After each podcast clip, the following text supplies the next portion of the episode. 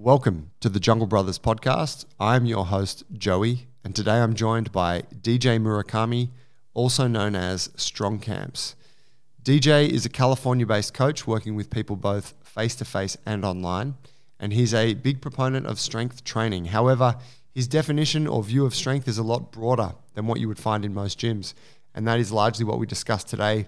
We do also discuss microdosing of psychedelics and the role that they can play in life, but also in the training environment. And we talk about some of the facets of the fitness industry and the movement game and just sort of investigate maybe what could be done better or what improvements he might like to see. Now, it's a beautiful chat, really fascinating guy. It was great to have him on. I want to ask a favor from you as a listener of this show. I would like you to help support us. Now, you've got a couple of ways you can do that. You can leave us a review, give us all the five stars if you think we're worth it and whatever platform you're on, Spotify, iTunes, there's a review button there. That helps to let uh, the platform know that the show is decent, and then it will tell other people about it. Or if you don't want to do that, you could just share the episode with someone you know who might enjoy listening to it. So take a screenshot of it, put it on your social media, tag us, uh, send it to a friend, say, hey, check this out. Any of those measures will go a really long way to helping us continue to get awesome guests like DJ onto the show. All right, onto the episode.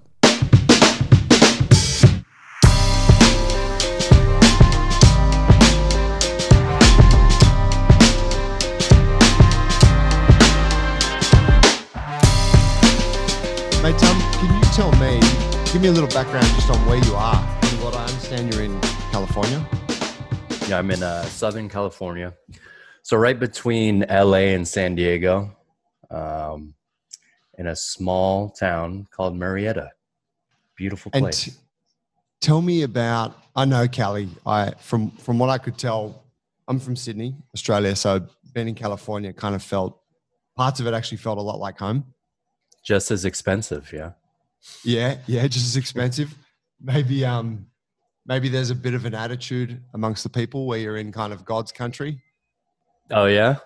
Yeah, yeah, like like the same as we have here in Sydney, where it's sort of like the we we consider it to be the nicest part of the country. That's up for debate, but it's it's like the it's the place. It's got the best cities. It's got the best you know beaches and whatnot. It, yeah, the food's amazing over there in Sydney, too.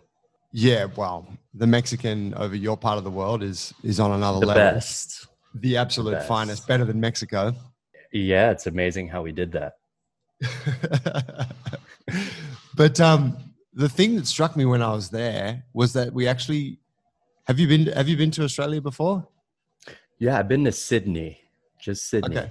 and um, did a workshop out there. And um, I just remember eating some of the best like Korean food over there. that was really good. ah, that's cool. Yeah, yeah. I mean, from what I understand, there's there's good Korean, but it sounds like you had you probably didn't have the typical maybe tourist experience. Like you got to see some real stuff. Um, yeah, some locals helped me out, which is always great. But you know what struck me? I was driving uh, from I was driving north of San Diego. I was living in San Diego for a few months, and cool. And all of a sudden I saw gum trees, which like eucalyptus trees, and I hadn't seen them anywhere else in the world, and I thought that they were purely an Australian invention, and it kind of struck me that the uh, there's a lot of similarities in the flora and fauna and that our parts of the world were at one point connected. Yeah, I don't know. Euca- I grew up with eucalyptus, and all I remember is now I have like a eucalyptus branch in my shower. Is like the hipster thing to do now. Uh, it's dried and you heat it up and you get that like smell. I guess it's just one step more valid than essential oils. So a lot of street cred. But yeah, I love I love eucalyptus. Good for uh, insects. Don't like it, right? Uh, yes, Is that yeah, the oil, yeah, the oil, yeah, the oil has many uses like that. Good for um, good for bushfires, actually. Uh, it probably smells interesting. No, are you are you familiar with what? So, like, I think there's like a thousand different types of eucalypt trees, but are you familiar with? They have a mechanism for for they play an important role in bushfires, which is incredibly fascinating.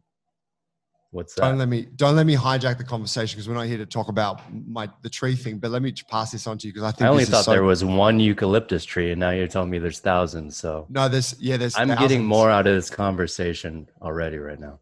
so far. So what what they do is, and I, I read this. I read this in a book. Uh, it's an interesting book called Leviathan, uh, which is by an Australian author, and it's it's essentially like he calls it the unofficial biography of Sydney, and he talks about many things in it. But one of the chapters he talks about the the burning of the landscape and how this this land essentially has been built over thousands and thousands of years of wildfires, but also controlled fires. And what that's done is it's created um, a bush that relies on fire in order to maintain itself. One of the big problems we have now is that, um, you know, since we colon since since the English colonized the place, we don't maintain the bush, and so we have these really bad wildfires, which you would have seen in, in recent years. In any case, what eucalypt trees do is when there's a fire nearby, so that the, the climate heats up, the tree will spit uh, eucalyptus oil out of its, like out of the whole tree. It will start to just sort of mist eucalyptus oil. That eucalyptus oil becomes an accelerant, and the fire will travel up from the ground up to the top of the tree to the foliage. And the leaves are all full of eucalyptus oil, so they will also combust, and it will essentially explode fire to the neighboring trees. So it creates like a, a, a tunnel for the fire to travel up it and away from it, which in turn protects the tree. Wow, I didn't know that. So it's a feature, not a bug, right? Yeah. It, it evolved for that. That's fascinating. But then the, the fucked up thing is that you get these, you know, you get people, we, we build our houses in the bush and we want to have eucalyptus trees because it's Australian and, and that kind of thing. And then we have wildfires that come through and it turns into like, it's working against you essentially. Mm. Yeah, I mean that's another thing we have in common. Southern California, fires and earthquakes, but that's that's our thing. So, samesies. Tell me about tell me about that, and I want to. Um, I guess I'm asking you about your home because I I think it's nice for people who are listening to uh, to get an impression of sort of what it's like in your piece of the world right now. What's the what's the situation in? Well, let me restart that. I hear people talking about sort of a doom and gloom aspect of California. You've, you've had the wildfires some really devastating ones recently. I understand that's part of that, that happens there at regular intervals. Um, I also hear certain people talk about undesirable uh, political situations and whatnot. And I mean, there's always people talking about that. Is are these things that we hear that I'm hearing? Uh, you know, is your impression of where you lived changed, or is it still a wonderful place to be and somewhere that you love? Um, so I, I guess a bit of a disclaimer where I live. I, I mean, I just go in my home and the gym and the grocery store, and I don't engage with the world around me. But I'm in a little pocket that's very. Uh, it, it's all. It's a military town, so we have one of the biggest uh, marine bases right next to us. So it- politically, we're the opposite in the bubble of like. Uh, LA, San Francisco, Oakland, these big cities are very liberal and they have a very different political climate than where I'm at. So I haven't really experienced any of that. Any even the uh, pandemic was was great here. Nothing really changed during the pandemic, and we're in one of the harshest states that did restrictions. Um, so yeah, if you're in a, a large city, LA, these other cities, uh, yeah, shit got wild and I know a lot of people left uh, the state because of that. But I'm I'm insulated, uh, so I'm not in touch with any of that. So yeah, it's, same old for me. Even the fires, um, a lot of, a lot of fires around here, um, but it's just it's I'm in a deserty cli- uh, climate, so um, and I'm kind of in a valley, so yeah, I see them, but it hasn't affected me. Is the um, when you mentioned the gym, the grocery store, and home, is it by design that you don't really go outside of that? Yeah. I mean, I, yeah, even in my home, it's like kitchen and uh, the the floor to sleep and shower. But I, I just kind of like to design my life. Um, I'm lucky because I love the gym. I love working out. Doubles as an office, doubles as uh, where I, you know, train people and do my online stuff out of. And then, yeah, food. I collect food often and I bring it to the kitchen. So that's about it. Very little social life. Um, but isn't that a lot of trainers? Aren't we all a little off, you know? uh, I, I, suppose. I guess we have a there's a full spectrum there. Speaks to me. But aren't most sound... trainers on the spectrum, Joe? you agree? Um, yeah, to an extent, absolutely. I mean, I don't know. I can. I I like. Well, no, my life for the last ten years really hasn't been too dissimilar from that. Besides, you know, maybe some training at another gym outside of this gym, but it does revolve around more or less the same things. That's exciting. A new gym. Yeah, yeah that's variety. cool, huh? Which actually, I'll ask you about it later. But I, I, I caught up with your conversation that you had on the Questcast about if you were to continue jujitsu or not. Um, don't let me go there now because I got a one tangent I want to stay on, but I want to I want to talk to you about that. Um, the that idea though, like the the simplification of things, like for a lot of people listening, it I don't know, it's kind of nice to look at that and think, oh wow, this guy has like he keeps it real simple, training, nutrition, it gets the food from that place, makes it there. Um, did you ever have a time in your life where you felt like you had too much going on, or where you you needed to simplify it in this way, or has that always been the way that you've operated? Yeah, I had. I mean, I had uh, times in my life that were like I've had rock bottoms. They weren't going so well. I was kind of going down the wrong path. But the one variable that was always constant and kind of anchored my routine was the gym. Like training has always been there, thankfully for me, especially when I was going through rough patches, everything falling apart. Uh, was something I stayed accountable to, something I, you know, I mean, it gave me some sort of self worth. I do think I, I mean, like a lot of people, younger kid, insecurity, um, a lot of reasons I got into training, but man, who knows? I think it's a thing that potentially is, is a lifesaver for a lot of people. Um, and it could be other things, but for me, it's training. And yeah, so now I'm, I'm thankful that, okay, so I have this year and I get to kind of build around that and orient my life effort around these goals that all build upon each other. So yeah, I'm thankful I get to have that as a part of my life. The gym that you train out of, is it it's called Reps? It was. I'm at a new gym called Boombox. Oh. Down the street. Yeah. Yeah. Reps okay. didn't make it through the pandemic. Oh like shit, man! Of gyms, yeah. Wow, that's really unfortunate. Yeah, um, it is.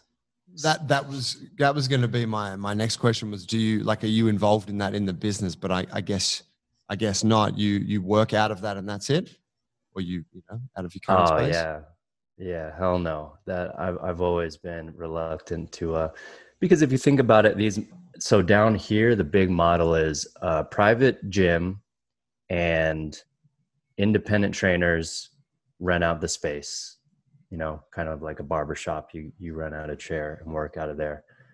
Man, that just seems like such a great deal. You know, no overhead, little liability. You just pay your rent and you, you get a gym.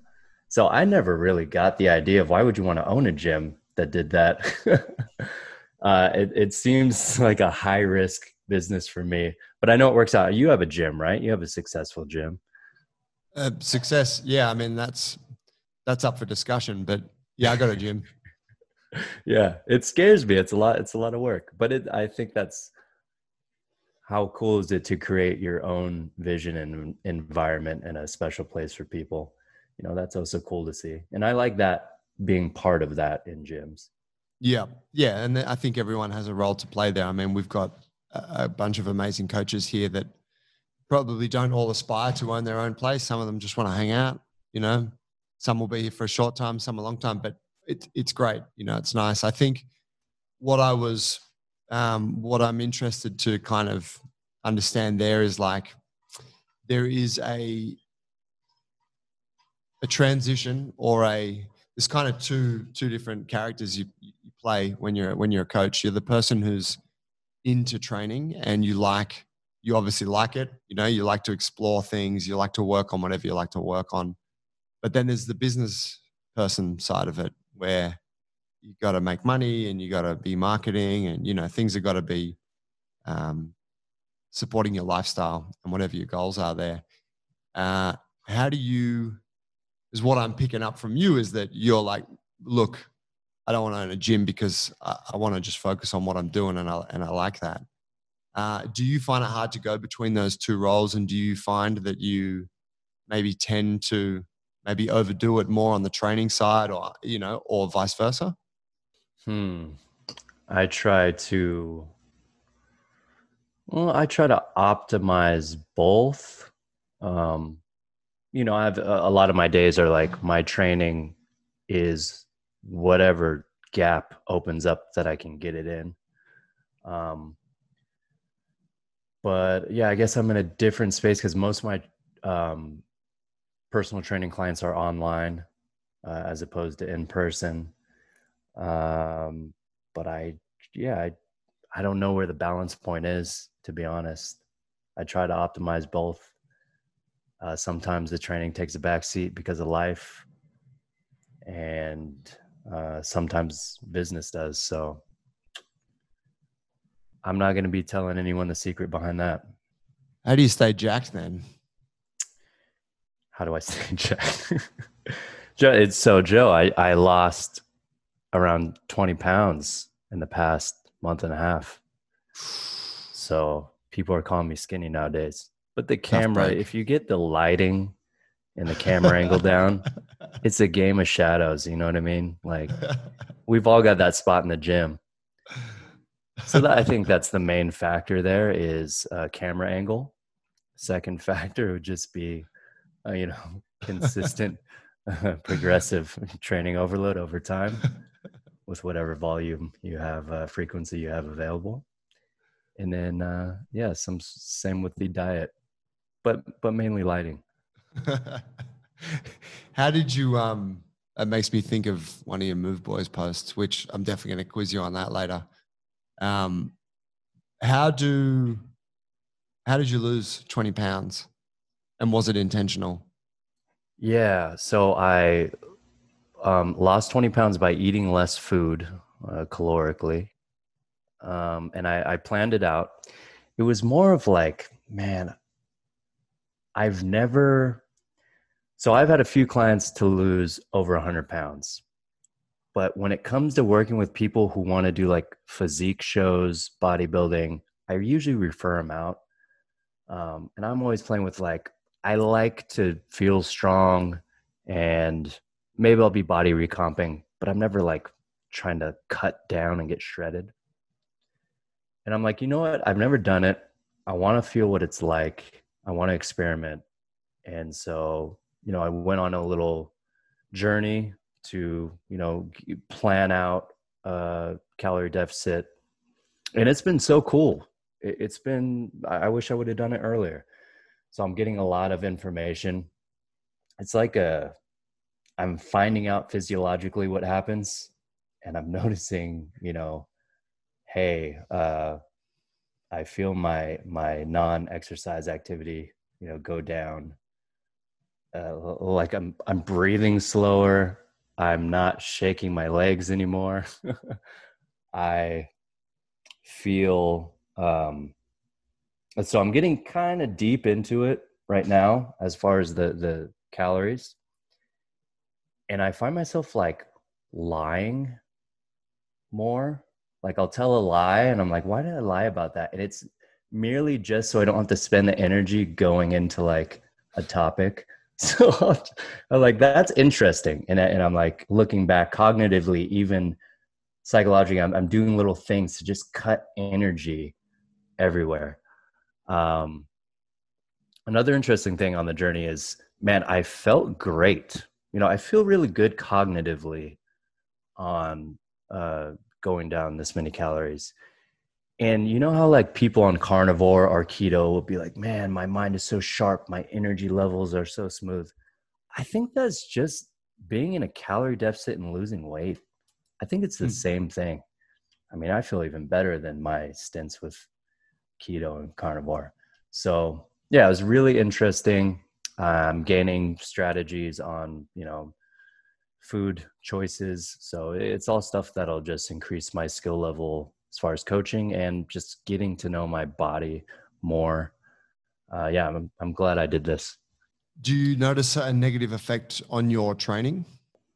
Yeah, so that was kind of where I was going to pull the brakes on it is when, you know, I'm tracking libido, which uh, hasn't been affected too much. I'm tracking strength, which strength I'm still hitting PRs and increasing during this. And I'm not saying that as like I'm a badass it probably means I was not putting in the effort or my potential effort before that I'm capable of. I think I was sandbagging it a little bit, is what I've learned. Because I'm still progressing. I'm just pushing harder. I'm like, dude, I, I could have pushed this hard the whole time. Hmm. So now I'm looking forward to, you know, increasing calories going on the upside and then, you know, keeping that intensity going. Um, but both those things, once again, probably because I'm a newbie at going in this body weight calorie range and it's my first time, they're they're all going good. I did a uh, podcast with a, a coach I know here in Sydney. Um, fella's name is Rawdon Dubois, great name, but uh, he's a he's like a physique kind of coach, and um, he works with a bunch of you know whatever. He has a few bodybuilders and then a bunch of physique competitors, etc. I spoke to him on the, the back end of COVID, the, the second lockdown that we had here in Sydney, which was last year. And um, he was, man, he was like three months into a really hectic cut. And two things that struck me on that. One was I didn't get a word in the whole show because he was just so jacked up that he just like rambled on incessantly. Yeah, it was fascinating, but I was like, whoa, whoa, Rawdon's really been, I don't know, he might have been hypercaffeinated or something, but he he like he showed me he showed me his condition on that day and this and this is a, he's in his mid 40s i think and he's typically like a barbell kind of guy loves big and strong and uh, he would just had veins all up through his abs and like like he you know he and his face was completely withdrawn he said to me he had stopped he still kept up his steps every day but he he couldn't take his dog with him anymore because his dog he's, he's got like a little Staffordshire Terrier. The Staffy had just become too strong and it was too taxing for him to hold on to. But when he would get to he was crossing the road when he'd get to the point where you can like just step up the curb he would actually go left or right instead so that he could find the little ramp to get you know onto the footpath the sidewalk um, which uh, like uh, for for people listening who maybe can't understand what it's like to be in a calorie deficit but still be pushing forward with your training and stuff um uh, it's it's incredible. There's two like that that story for me like there's two very conflicting things going on. Hard training but then also the the suffering that goes on in the rest of life. Oh yeah it's it's an interesting practice especially the willpower aspect which I find for me it's it's easier to stick to um, some sort of nutrition plan, meal plan when in uh, when being strict. Like I just baked a bunch of cookies yesterday, and um, no temptation to eat it. Where if I had my normal higher allotment of calories, I go loose a lot more just because I'm like, oh, I can. But now it's such an easy black and white decision. Like, oh no, if I do, I can only have this much. If not, there it is. So, like the temptation has gone down in a lot of things that uh, um, willpower, which you know is I don't know if we want to call it that. We have unlimited willpower, but my my mental cognitive fatigue um, is less in terms of that. But yeah, I'm finding myself sitting more. Like now, when I'm training people, I'm like sitting the whole time. I'm doing exercises. I'm like, I wonder if there's a sitting version I could do here. Oh yeah, I'm just trying to make everything easier. So yeah, it's it's cool. It's cool to see you do that like unconsciously, really. You said we have unlimited willpower. Tell me more about that. Yeah, I think just the the research I've seen, uh, we used to think that willpower was like this fuel tank, and you run through it throughout the day. But I don't think it work like uh, works like that. It's a more of a perception. Like fatigue is an emotion, and it's very task specific, which we evolved to do. So that's when you know boredom kicks in when you're doing you're running this um, opportunity cost or cost benefit analysis of what you're doing and your mind says hey let's let's do something that gives us pleasure which used to be tied to food and sex and things we needed so um yeah i think as long as you manage that um task specific fatigue which is why hey if you give yourself meaning, purpose, or rewards behind things, you could reframe it. Like training, like I love training. To a lot of people, it could be um, pretty much torture, and their level of fatigue is going to be very different. Um, now you've seen it. Like imagine running a race, and you're like, man, over that hill is the finish line, and you just drive yourself to get there, and you realize that's not the one.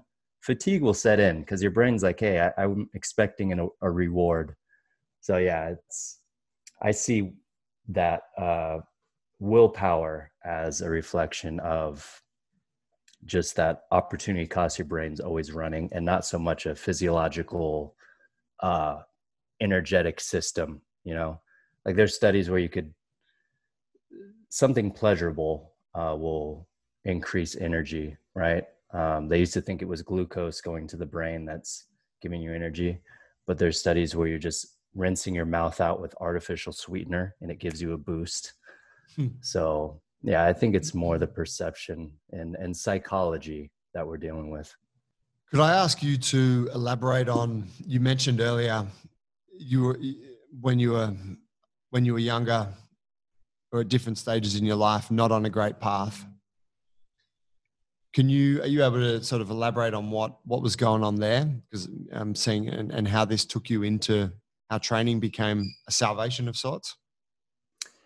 Yeah, just just young and dumb and angry and uh, not dealing with um, emotions or you know events that were going on and just trying to numb them and escape them through self-destructive means. Um, yeah, I was I was definitely heading towards full self-destruction willingly at a certain age um, and you know like i said training was that thing that I, I, stayed accountable to and always came back to and it was actually um uh psychedelics mushrooms that kind of pulled me out of or or made me aware and shifted my perspective and actually uh I actually just objectively looked at, wow, this is what I'm doing with my life.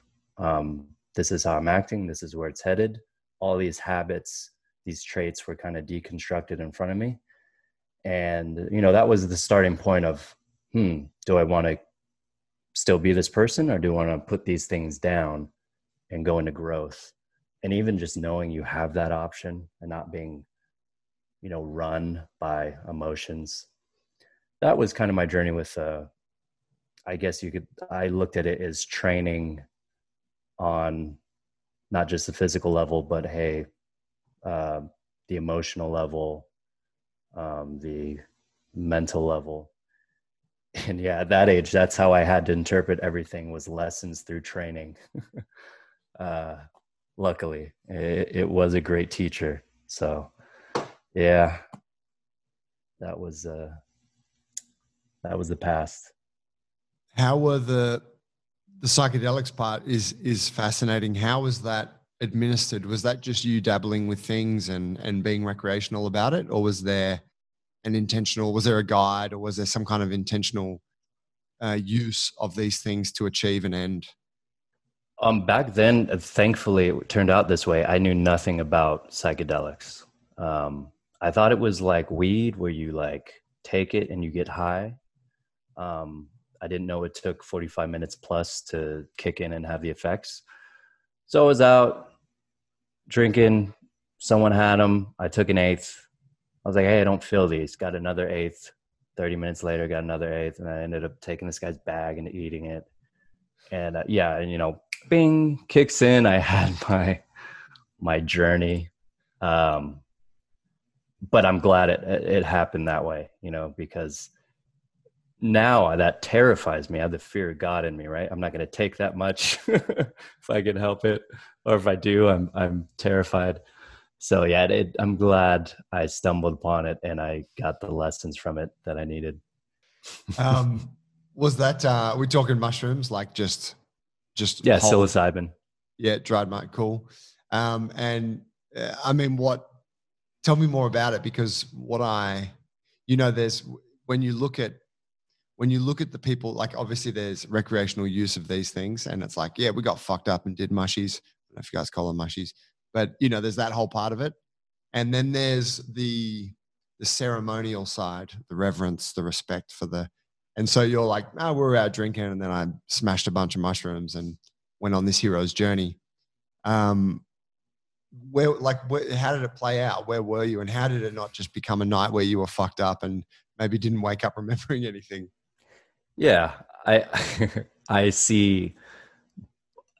So I I tend towards the side of just taking them, like like our ancestors probably did, running across them in the environment. What's this? Bloom, and then you are having the experience. Mainly because all the like institutional paths toward how you're supposed to do it, whether different cultures are now, it's being in, uh, indoctrinated like Western medicine and therapy. Yeah, I'm not, I'm not really a, like, that's cool. I'm glad they're doing it. But I'm like, hey, it's your human right. Just, it's a plant and you're a human. You both kind of grew here, interact with each other. Um, so yeah, I think just the amount that first time, the um, quantity I took it there was a high chance it was going to be a spiritual experience and it was going to change me.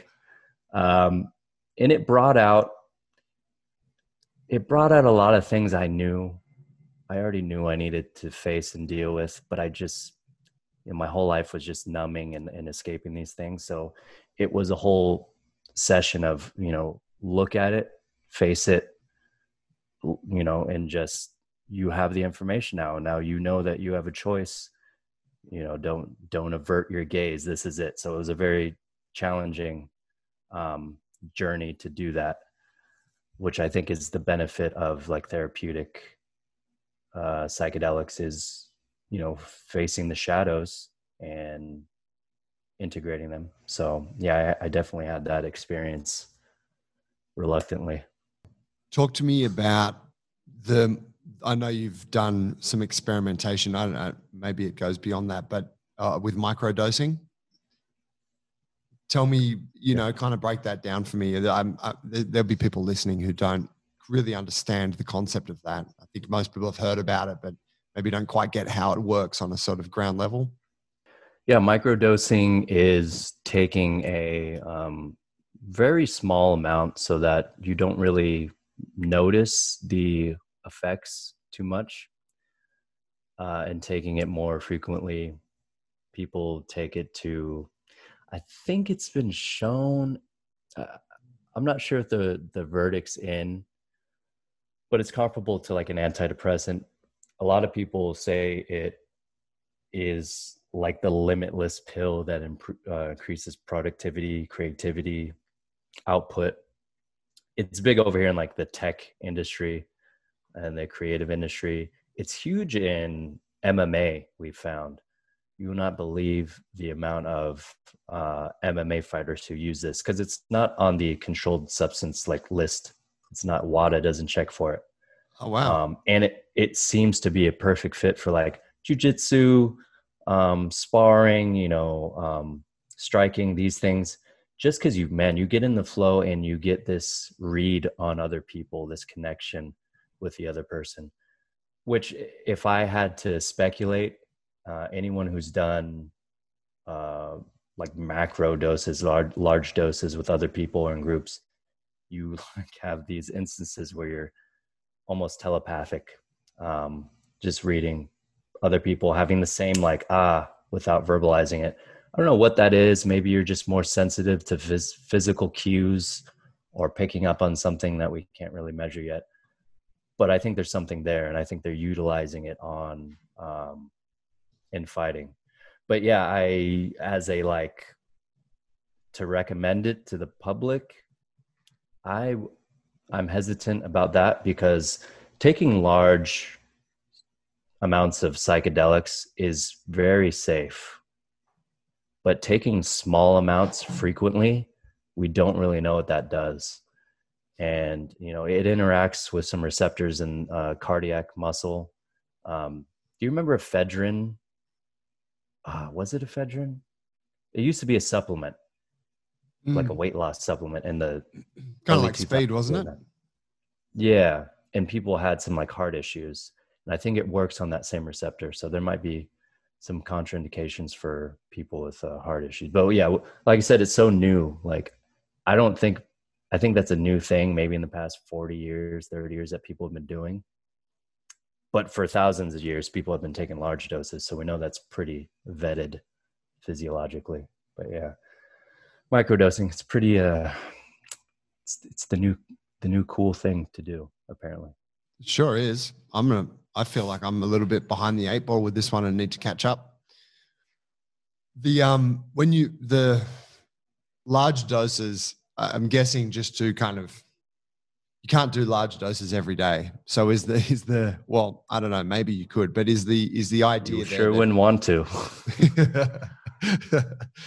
um, is the idea that when you do do it on a, in a, in a larger quantity, that it just has a natural way of you don't do it again for quite a while and that's how it sort of evens out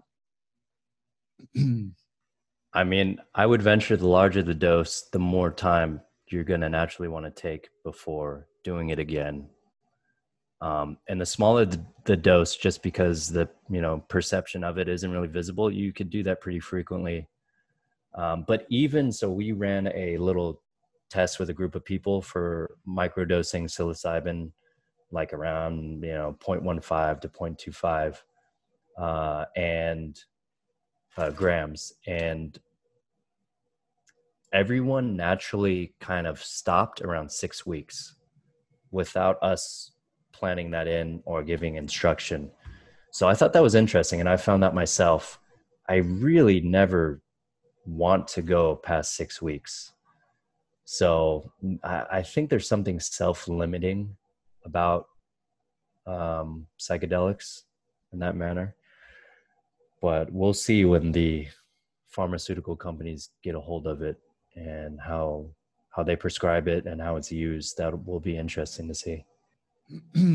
when you when you do it in a when you microdose like that, do you do you feel the effects in a conscious kind of way? Like, are you training and you're thinking to yourself, "Oh man, like I'm I'm really doing this whatever differently better because of what of the dosage I had this morning, or is it a case of I don't know maybe with a lot of things where perhaps when you're not doing it, so when you've come off the microdosing schedule, that you're like, oh, I was actually a little bit different over that period. Like it's kind of in retrospect that you see the effect.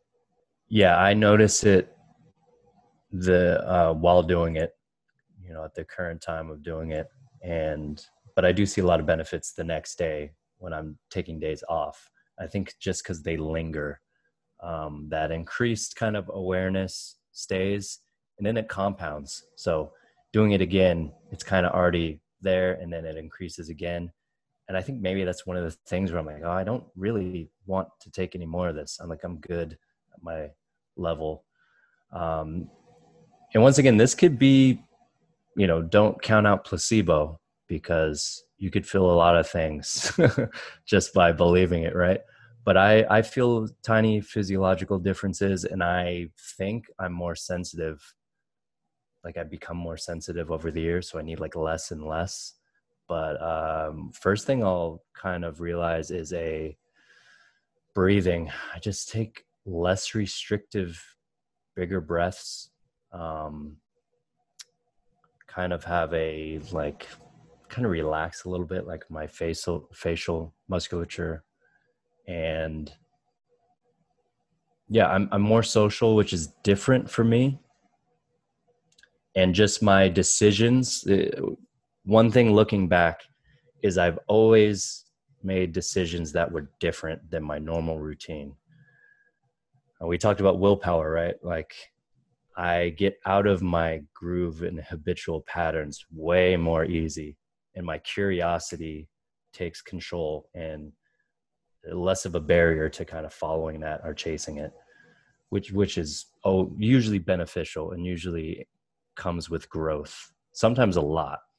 Like sometimes I could trace decisions that have changed the trajectory of my life to something while on a microdose a strong case for microdosing there.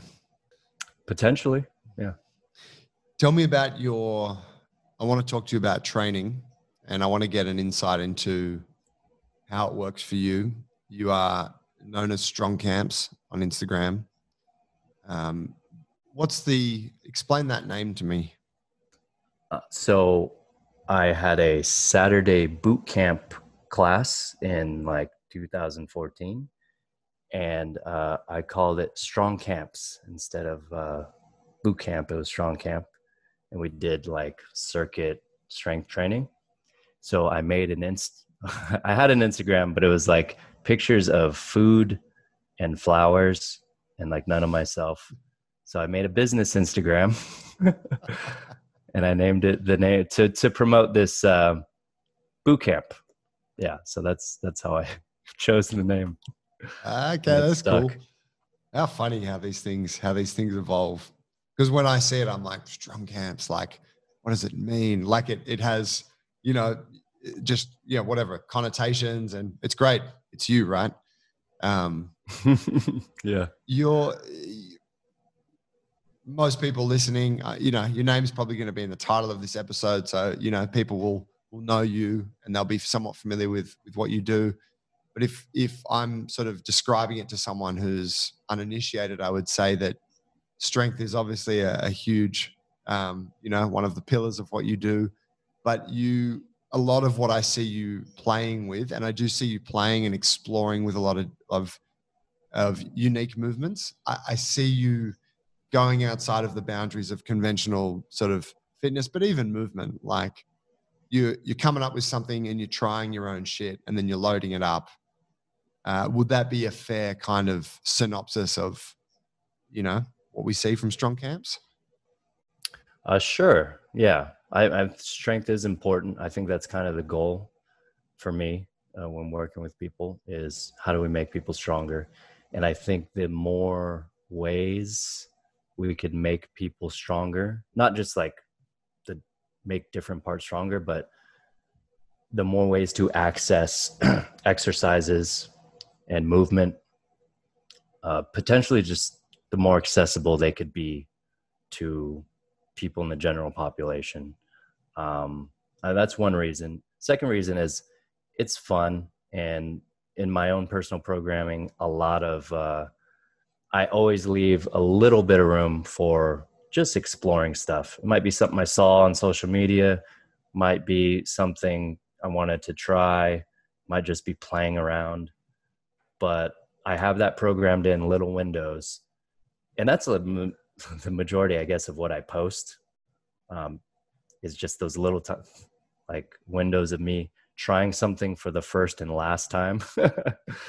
uh, might be a little deceiving, but yeah, it's important because you know sometimes you'll just get a new perspective, new information from this, and then you could apply it as a tool later on if you need to and that that was going to be my next question, but maybe you've already sort of answered it just there. Where with the stuff that you're doing that is more playful and it's it's something unique and it's it's unconventional, probably a better word for it. Mm-hmm.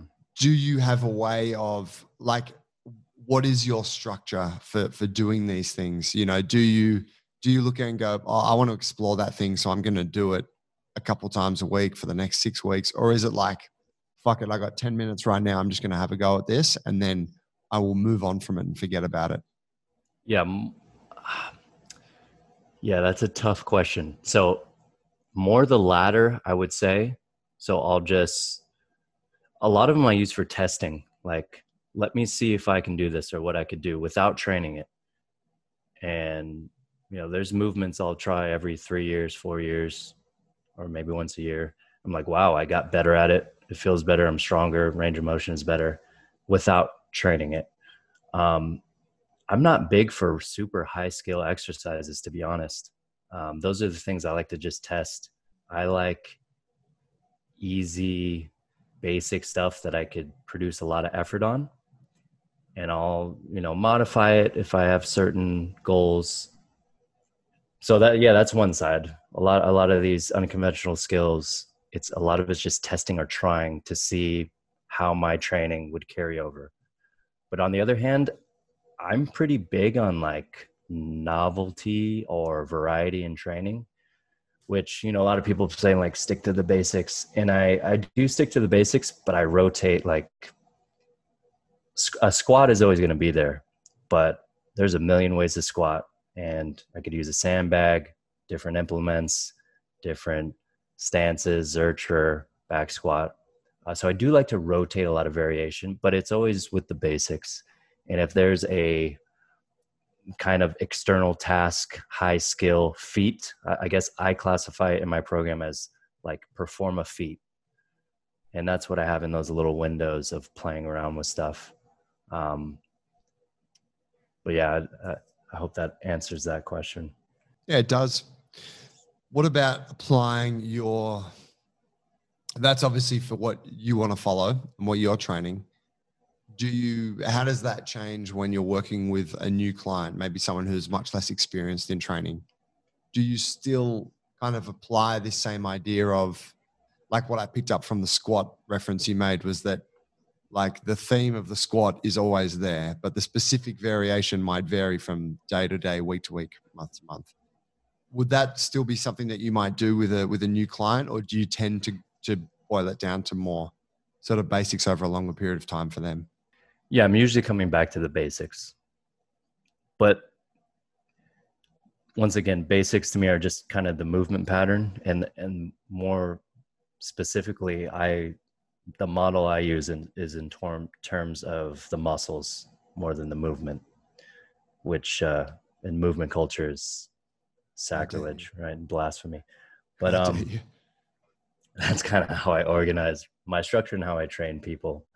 So within that, like I don't really program like the standard bench press, high bar back squat. Um, show, like I don't I don't really do the the standard movements, but I do the basic muscles. We're training those, and and I guess you could say movement patterns. But a lot of people come to me and say, "Hey, I," with the idea that my training is all unconventional stuff, and they're like, "I want to train like that," and I usually disappoint them. I'm like, "Hey, we're going to use these things you want to do, um, maybe as a test." That right now, okay, you can't do them. Let's try this program where we're putting you know the pieces together and then retest it and what do you know hey you could do it now hey it's easier than you thought you have the skill down you feel strong at it all right let's go back to building up the basics and we'll see what it unlocks next and that goes against the law of specificity in some regards which i think is a little bit taken too far but yeah if you just become a stronger more capable individual you can do more cool shit. Take me to the take me to the fitness industry and your views there. You touched on just now. Um, typically, fitness tends to take this uh, principle of specificity too far. Um, I know, you know, don't have to look at a lot of your stuff to to see that you you have uh, I don't know, you maybe think some of it's a little bit absurd. That's how I sort of put it because I, I share these. I sh- that's how I kind of view it. Um, talk to me about that. Hmm. Yeah, I think it's it's just promoted a lot, I guess, in the evidence based um, thinking that we don't we don't really know hmm, how do i put this? So when i hear law of specificity it's like always searching for the path of most efficiency always searching for optimal it's like oh you want this in the training let's plug it in xyz um, practice the movement pattern it uh, get better at it adjust the volume oh you're in pain um, load management. Let's pull it back, and it's it's a little bit too reductionistic for me, um, and that goes along with hey, strength is a skill. You know, just practice what you want to get good at. I guess I have a more romantic version of strength. I think that's a quality in in and of itself that bleeds over to everything else in life and every other aspect. Um, that might not be measurable, but yeah, that's that's kind of how I approach things. So I'm, I'm not. I don't know if I'm right. I don't know who's right, but I look at it from a, a user standpoint. Like, what is the best way to approach a training program? Is it the most efficient way, or is it a way in which you receive the most information? You know, it reminds me of a there's studies being done in artificial intelligence on trying to like get robots to walk and like do mazes. And they found that there's robots where they're they program the task and the goal to complete the maze, get out of the maze, find the exit. And then they programmed robots to just try something new every time. And like if they ran into a wall or if they fell, that was actually seen as a positive thing because they did something new. It's like, okay, now don't do the new thing again, do something else that's new. And these uh, novelty searching robots completed the maze like 46 out of 49 times. And the exit searching ones completed it like three out of 49 times. And then they did the same thing with robots learning to walk. Uh, the ones who saw exploration as positive learned how to walk much faster. Because if you try all the ways to fall and all the ways to do things you're going to find the right way and you're going to have all this information. If you just try to get it right you're missing a lot of stuff that's maybe the point because you can't see that far ahead and you're being deceived by the maze that you're trying to navigate right? It's there to deceive you and that's life and that's when i look at babies learning how to walk that's how i see it happening when you look at evolution that's how evolution works. And when i look at training i see it the same way. Maybe it's not just the law of specificity. Maybe we need to develop skills of navigating the maze and drawing a clear map of ourselves. Like maybe isn't that the point? Right? Is, is the destination really the point or is it not only the journey but learning how to navigate it and i feel like uh, it, the stronger people get at that that is like the essence of strength and not just a measurable skill at the end of the road talk to me about your time in the movement culture i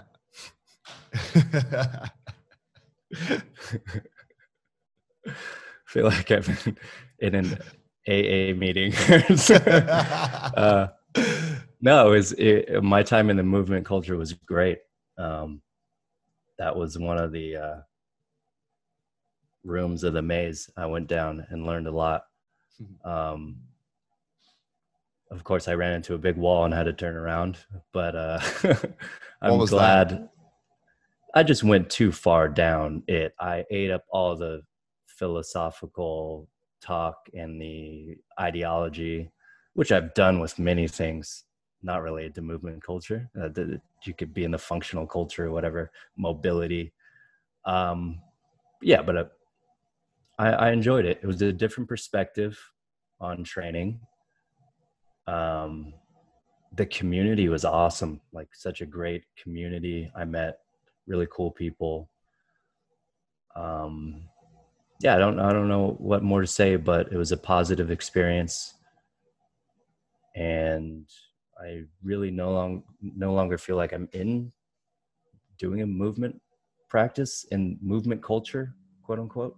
Like I'm not in that, but uh, still love the people in it, and still glad I dove into it a little bit.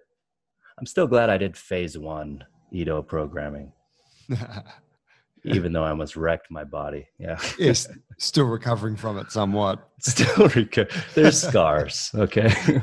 Emotional and physical. Yeah, the um I mean it's funny, isn't it? Because the I'm, I'm probably in a similar place to you. I, I you know, I drank the Kool-Aid for for a good chunk of time there and and you know, it was an extremely positive experience, benefited me in many ways. And if you take what what's being peddled and and the philosophy therein, then yeah, you still have a movement practice, even if like whatever you're doing, it's still a movement practice. But we kind of know that within that culture or that dogma, you don't. Um, because it doesn't necessarily fit the bill of what is, you know, of, of what that culture values or does. Mm-hmm. Um, the tell me about like obviously I'm a huge fan of Move Boys. The Spinal Waves video is I was actually going to treat myself this morning and rewatch that because I've it's one of the few videos that I've saved and I watch it. I don't know. I've watched it a bunch of times. It's hilarious. Um, but tell me, like with with that account that you have, and for folks listening, there will be a link to that if you haven't seen it. There's some hilarious shit. Um, but the impetus there is obviously sort of poking fun a little bit at some of these things within the industry. Um, and it's not it's not hugely derogatory. It's just kind of shining a light on certain nuances of of what we do or what they do. Tell me tell me about where that comes from.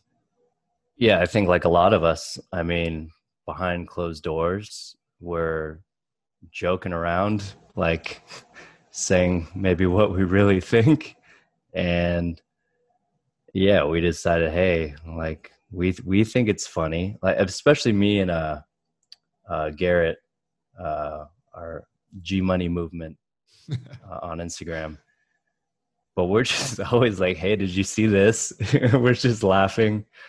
Um, and in reality, I like I'm making fun of myself. Like these are all versions of myself that I've gone through. Um, yeah, so we're just having having fun with it.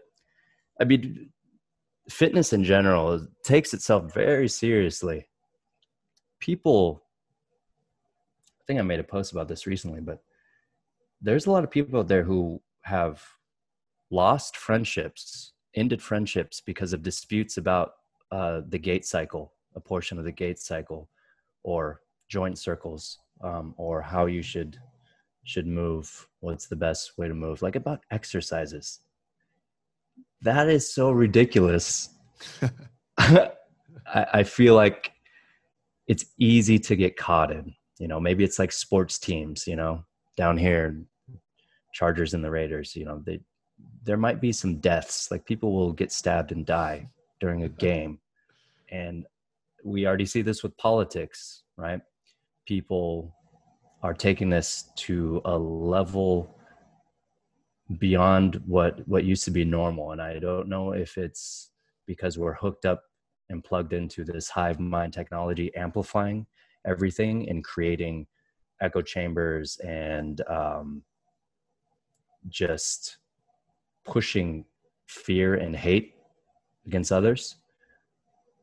But you, we're kind of getting that at least on instagram with fitness. And i think it's good to remind ourselves that uh, hey we're just kind of working out we're just we're just getting a pump in the gym, broing out. You know, chill. I I do love how, and I've really embraced this more myself in recent years. But I I do love like with all of the different factions. Um, that still sort of getting jacked is what it all boils down to. And you know, like eh, people will define that differently. And but there's always this underlying thing of like, yeah, but we're all just here to get jacked. Well, I think it's I think it boils down to self-worth. And that could be achieved through getting jacked is an easy one. Um, I don't think anyone's going to turn that down. It's a nice byproduct. But even if you're like trying to get this skill, it's still to like fill in some hole and get some love or attention and increase your self-worth. And a lot of it now is like now it's intellectual like man i know the way to move. I'm evidence-based. I know these things. Like that's another way to fill in that void. So i see it all boiling down to that. But when people try to get philosophical and like no that's not why i move I do it for the art of blah blah blah blah. Like okay, and that's cool too. I'm all for stories and being the hero on the journey. So whatever journey you want to paint it out to be, I think it's a good strategy. But um, yeah, it's like hey, people are getting jacked are doing the same exact thing as you. They're trying to feel better about themselves. So, you know, no no judgment here no sh- shame free zone, king free. No judgment, a little bit, or actually. Yeah, I'm a. I, okay, you get. I, I am very judgmental. God damn it, Joe. I mean, that's the know. whole point of Move Boys is to judge people. yeah, including yourself, as you said. You know, You know, so I think I think that makes it okay because you're like, I've been guilty of these things myself, and I'm not afraid to to to say that. And also, the advice I give to people, or especially clients, when I have my trainer hat on, when I take the trainer hat off, I, am judging you slightly. Like I saw something uh, a Q and A about should I train um, with a sunburn and like a, a bad sunburn. And if someone asked me that, I'd be like, you know, if you don't feel good today, take the day off. Like you're not here to torture yourself. It's cool. Um, wait till you feel better. Your discretion. Listen to your body. All that. But if you're like my training partner, my friend, I'd be making fun of you for not working out because you got a sunburn. You know what I mean? But it's two different things.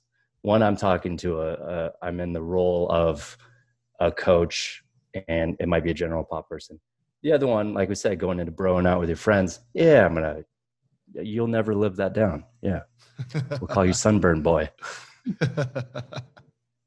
there's a um. There's something that that. So I had to listen to. Uh, I, I jumped in on one of your episodes of uh, Quest Cast, and um, was listening to you. And is it is it Mirth or John talking about? Yeah, John Yoon and, and Majestic Mirth. Yeah, and he was you were being quizzed about if you're still training jiu-jitsu and that they don't think it's a great idea for you. And um, i i was like fuck the, there's there's layers to this thing. And, and one thing i wanted to ask you which was it's very hard to get a read on you when you're trolling and when you're not. How do you is that you know is that kind of something because here's a here's a surprise when i've when i listen to you say to i think i think i listened to you talking with um lucas aaron range of strength. And uh, and I was like, I was struck that oh wow, he's actually quite a quite an open and personable guy. Prior to hearing that, I would have thought that you'd that maybe you wouldn't have given so much and maybe not as been as relaxed and as easygoing as you are. Um, and I don't know why I came up with that. It's just an assumption based off what I see, and you know. But so boiling that down, hard to know when you're trolling and when you're not. Is that is that intentional? Do you kind of like straddling that line where it's a bit of a it's a bit mystical? I mean, I, I well, like I said before, a lot of trainers are on the spectrum, Joe, but I, I'm not sure when I'm Yeah, I'm not sure either, to be honest. Um, I think it could go either way. I think there's there's truth in everything, um, and we also shouldn't take everything too seriously. Yeah, I don't know the difference between the um, the profane and the uh, and the mystical. I don't know. That's a suitably vague response. I appreciate that. I'm sorry. Yeah. no, don't be. It's Tell probably me... a lie. Everything I said as well. So who knows? Am I, mean, I lying to myself or am I lying to you? That's that's what I'm trying to figure out. I don't know. Um, tell me about the the science aspect of what you do. Um, there's there's obviously you know you you do a lot of research. I know you've done the the bite the research on bite training. You've um, I'm not sure whether you invented it or whether it's just been a tool that you've taken and and worked with with the talk stick. Uh, there's research there. Um, there's, there's the micro dosing piece.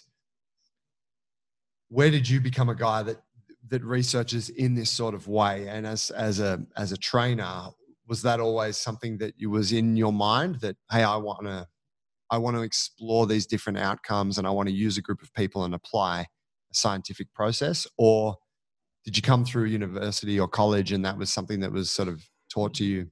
So uh, yeah, no, I'm a I'm a college dropout, but and I wouldn't even call myself a researcher. I mean, most of the time I'm just looking at abstracts of articles.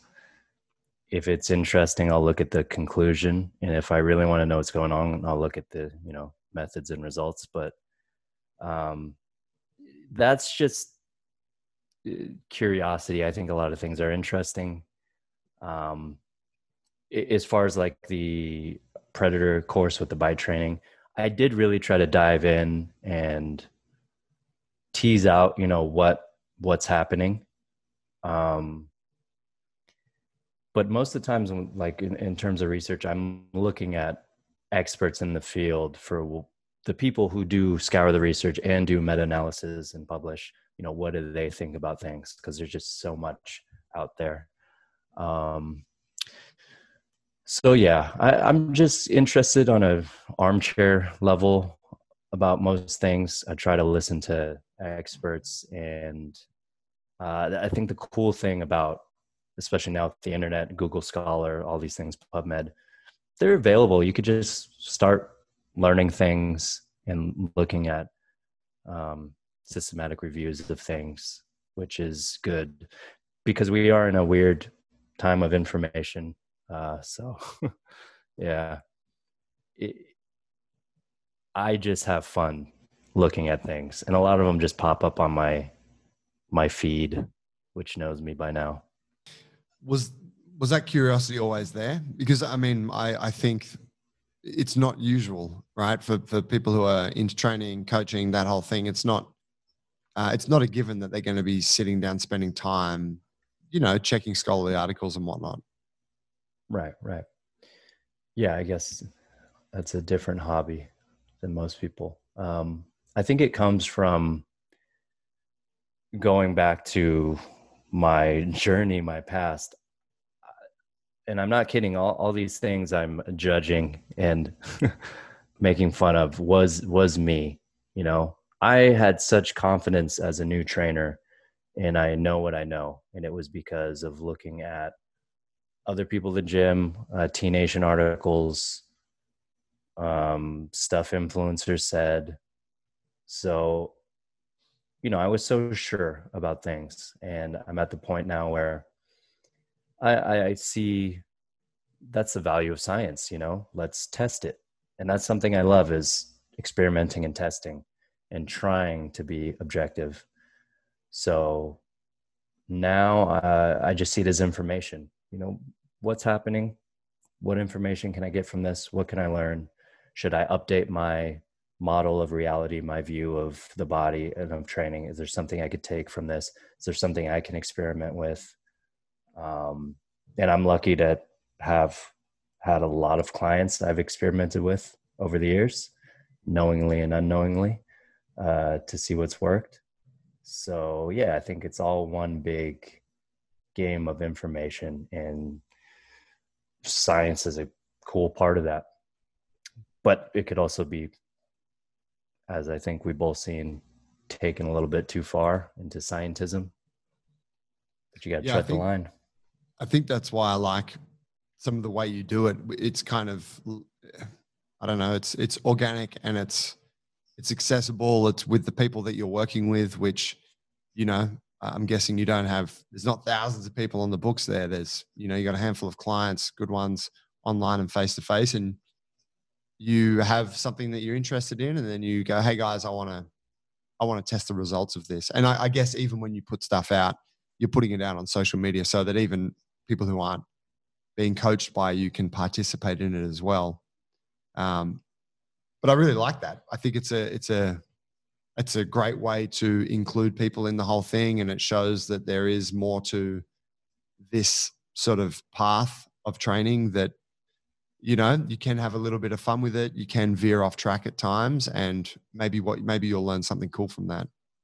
yeah how does it how does it feel um that's valid too i think once again when you get caught in the trap of efficiency and most optimal you forget the fundamental like the base layer of the pyramid in training is adherence if you're not going to adhere if you're not enjoying it if you can't stick to it then you've already lost. So um, you could look at the top part of the pyramid, which is like, how do we get the most efficient in this 12 weeks doing this one thing with this specific population? What is the best way? And everyone has to do it that way. But uh, people should know that, hey, when you zoom out, offering something that people enjoy and creating a good experience is really the main goal that you have everything else is built on top of um, so in that it's not as sexy we don't really waste time on studying that but it is what we all need to do is just uh, you know and that's where the art comes in provide a service provide a modality no matter what it is and uh, allow people to access it Did you continue training jujitsu? That's what I really wanted to ask. All right. God damn it. You listened you listen to me spout off of my calorie deficit like the other guy throughout this whole episode just to segue into this. I don't even know what I was talking about the whole time. I so I stopped I stopped training jujitsu after I was told um, it's not for me. And but I think, I think that was that a serious discussion? Between yeah. was it? it was a good it was a good friend telling me hey this is not for you you need to stop Okay. like i'm telling you as a friend to stop and um but the biggest reason i stopped was because like he was he was coaching me and um so he stopped coaching me so i stopped doing it. Um i'd like to continue. I would just have to kind of find time in my schedule join a school again but uh yeah i stopped. I mean my coach told me to stop essentially. He was your coach in jiu-jitsu. yeah okay. Well, I guess when the coach says stop, it's it's hard to not stop. i'm a very coachable person too so i you know i listened um, do you feel better for it? Um, I don't know if I feel better or worse. Like, it, so the the the point that he was making, tell me to stop, was like I wasn't into jujitsu for jujitsu. It was like a way to like wrestle, you know, around and get a sweat and kind of it's like a physical activity for me. Like I looked at it as part of my training. Um, and I didn't really really care about the art. I didn't like bow when I went on the mat. Um, so I think maybe that was part of it. So he was like, "Hey, like find something else you enjoy doing." Like, I, I and I could see that. You know, a lot of people take jujitsu very seriously, and maybe it's perceived as like maybe I'm wasting people's time if I'm not um, also taking it seriously, especially when the person is taking time out of their day to to help coach me. So it, when I try to put myself in, in their shoes, maybe that's where it was coming from. That's cool. That's cool. Yeah, that's that's honest. Thanks I for asking, if, Joe. Yeah. Yeah, absolutely. That was um that was a few years ago now, wasn't it? That discussion. Yeah, during the pandemic, yeah. Uh okay. Okay, maybe only a couple years ago. Yeah, cool. Um yeah, I find uh it's jiu-jitsu is a funny one because it does draw, it does attract a lot of people, especially these days. It it it attracts everyone who's into moving or the body or training, whatever, is like, oh yeah, I want to, I want to do it. Um, but I find that once you're in there, it's really not. It's often not as. It's not an easy thing to maintain um, with the low level of commitment. You kind of need to go all in, or it's or just not at all. Yeah, I found myself. also, like I was, I was never trying to win. Uh, when I was sparring. I just wanted to like to get in positions where I had to try. I wanted to see how much I can muscle out of things intentionally. Because once again, I'm viewing this as like a training practice and not like a skill or a game. Uh, but I, I mean, I enjoyed that. I'd like to get back into it. Yeah, I'll, hey, I'll get back into it at, at some point, maybe this year, if schedule allows. I want to put my kid in it, so I know I'm going to kind of get back into it. How's your kid? He just turned four. Ah, cool. And I I wrestle like you had, we're talking about. Uh, you were interviewing someone who was doing his steps every day. So my steps physical activity is playing with my kid, and um, we wrestle every day I mean, since he was like six months old, just wrestling, wrestling. So he's very intuitive, very strong, and very good at it. Uh, so yeah, I'm thinking four is the age where I want to put him in into a school at some point, and then I'm cool. going to want to do it too with him. Yeah. Um, is is Murrieta?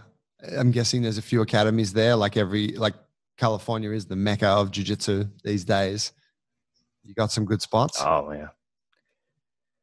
Oh yeah, all the schools are here, really saturated. It's uh, a lot of money in it, you know. Uh, these studios are making good bank. So yeah, there's one on every corner. Hmm. Amazing. Um, last question, man. Before I before I let you go, uh, and I say that because I could uh, it's I know it's afternoon for you, and you probably got things to do. When you're looking at the fitness game, and you're looking at coaches and and all of this stuff we've sort of chatted on, what do you wish coaches would do differently? Hmm. What do I wish coaches would do differently? I think something uh, one of my coaches I've, I had said that I took to heart was uh, be the lighthouse, not the tugboat. It was Julien Pineau who said that. And you see this on social media. People are trying to like go into this uh, tearing other people down or trying to tell people they're wrong and steer them towards what they think instead of just being a beacon of, hey, guys, look what I found is beneficial. Look what I do in these situations. You know, be an example or show what you do instead of trying to tear other people down and reroute them to what you think is the proper path. And that kind of seemed to be how social media was, or uh, like, I don't know, six years ago, it was like, hey, here's a challenge. Hey, try this new thing. Hey, that's cool. Let me try it. And now it's very like tribal, where it's like, no, you're a clown if you do that or um, you're going to get hurt if you do that it's yeah it's it's more negativity based than I guess growth and creative based. And uh, as Ido, the great Ido once says, um, more exploiting than exposing. Did he really say that? Full. Yeah, he said you're you're either he said you're either you're either exploiting your practice or exposing your practice. Okay. Yeah. Had something to do with tennis balls. I'm not sure, but I really like that line. Glad we could bring it full circle at the end. Yeah, yeah, it's like a snake eating its tail. That one. Um, mate, where can where can people find your stuff? Where can they connect with you? And you know, are you, are you doing any programs? Plug yourself, please. Okay, yeah. So, uh, best place is at Strong Camps on Instagram. Uh, you might have to type it all the way to the S for me to pop up because I think I'm shadow banned again. Ah. And uh, we have a uh, so online coachings there. If you want to look at some of the um, bite stuff, we have free resources. If you click the link in the bio, um, free webinar you could watch some videos on there. And there's going to be a online four online training coaches and programs pretty soon we're going to launch uh, so if you want to see my programming um, and also some of my friends i respect in the fitness games programming stay tuned for that and what about the what about the podcast is that an ongoing project uh, the questcast yeah i don't know i think it's on pause i'm not sure I like that. Who, who knows, Joe? Yeah, who knows? That's cool. Do you want to hear more, Joe? Yeah, maybe. Did you listen to it, or did you listen to one in preparation for this uh, podcast? I started listening to two. Uh, I didn't listen to them all the way. It was more so in preparation for this because I wasn't okay. actually. Yeah, we're not going to start it up again then. we're going to kill it. I didn't know it existed, and then I thought, oh, I should check if if he's got a podcast, and then I stumbled across it. Um, so I listened to you guys play devil's advocate for a little bit. I thought that was a fun format. And then I listened to the conversation, which was actually very funny. The conversation you had about your coach telling you to quit jujitsu because out of the blue last night, I stumbled across the Joe Rogan episode where he tells Brendan Schaub that he needs to quit MMA. exactly. That's no, I was Brendan. Yeah, I felt exactly the same. Yeah, yeah, it was cool, man. Um, I wanted some tears, but yeah, that's what I got. Matt, I really appreciate appreciate you making the time and, and chatting with, with me today. It was really cool to uh, to get to know you. I I like what you're putting out there. I like what you're doing. Um, you know, I'll continue to follow the thing. For anyone listening, I'm obviously going to put um, uh, notes, uh, links, and whatnot to to your account and and everything, so people can see some of the stuff we've been referencing. Um, yeah, I, I look forward to another chat down the track. Um, maybe once you've taken up jujitsu, and I can respect you a little bit more for that. Um, yeah, appreciate it. Thank you, DJ. Thank you for having me on, Joe. I appreciate it.